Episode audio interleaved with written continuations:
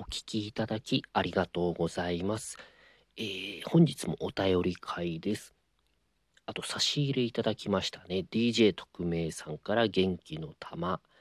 えっ、ー、と、またこれも同じ DJ 特命さんかはわからないんですけど、違う DJ 特命さんかもしれないんですけど、おでんもいただきました。ありがとうございます。おでんがあるんですね。いいですね。えー、本日のお便りです、えー、読みます。こんばんは。毎回楽しく拝聴しています。ありがとうございます。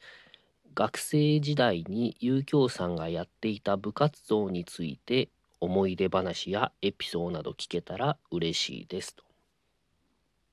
なるほど。まあ、なるほどっていうのも変ですけど、えー、そうですね。あの、運動で言うと、バレーボールをやってましたね。バレー部でしたね。中学校と高校の、えーと、途中までですね。やめました、途中で。えーとですね、あの、まあ、ちょっと怪我をしましてね、バレーボールやってて、あの、ブロックをしたんですよ。あの、ブロック。わかりますかね？あの、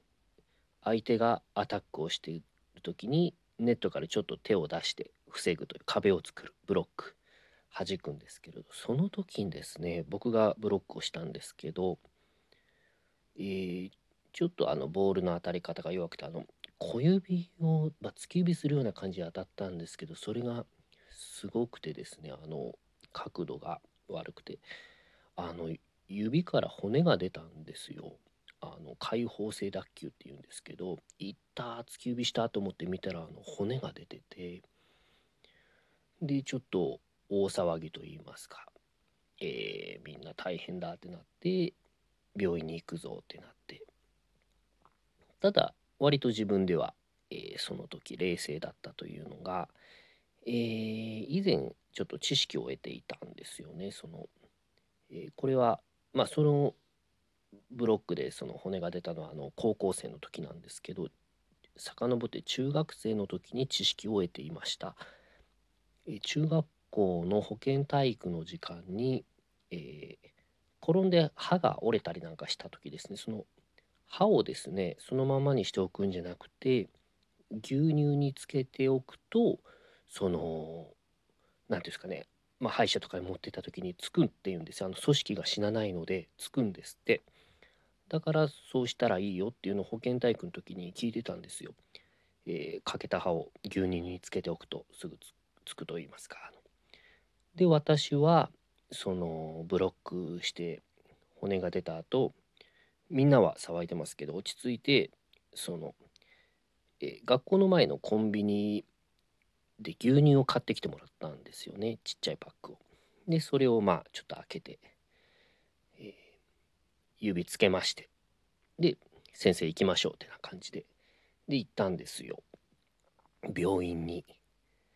であのえー、先生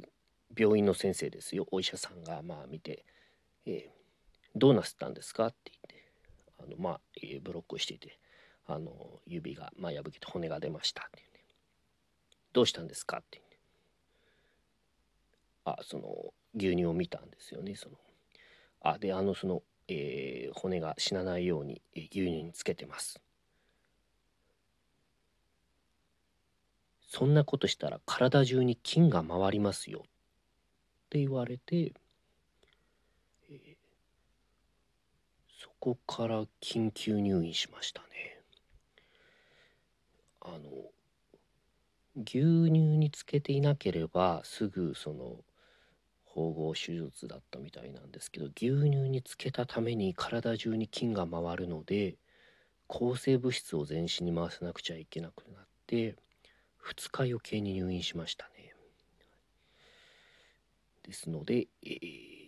皆さんももし、えー、そういった場合は、